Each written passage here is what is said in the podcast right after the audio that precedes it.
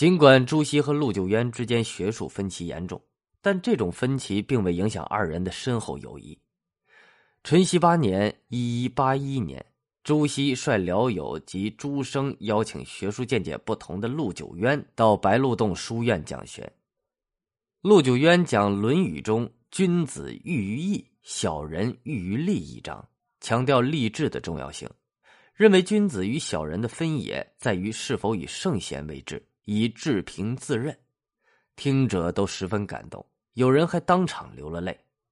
朱熹再三表示自己讲的不如陆氏高明，并向众人说了，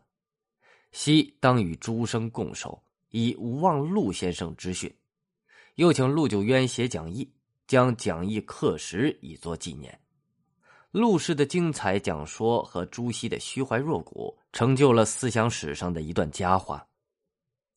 陆九渊以道德主体为本体，他所追求的实际上是一种理性，尽管他认为这种本体超越于人的知识之上，却又不离人的知识，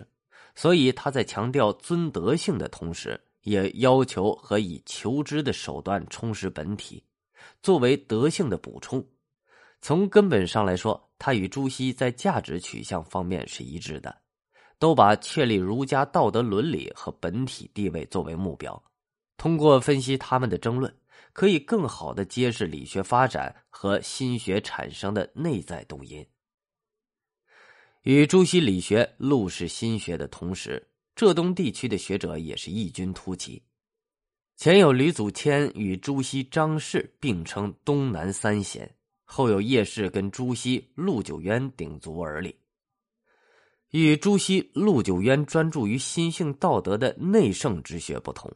浙东学者更侧重于经世致用的外王之学，更加关注社会现实，重视历史经验，强调建功立业，由此形成了独具特色的世功学派。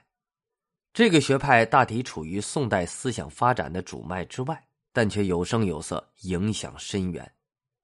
吕祖谦1137到1181年，字伯公，婺州人，今浙江金华，人称东来先生。由他创立的金华学派在当时极具影响力，开启了浙东学派的先声。吕祖谦出身于宦官世家，吕氏家族的成员除官位显赫之外，在学业上也颇有建树，所以《宋史·吕祖谦传》中说了，祖谦之学本之家庭，有中原文献之传。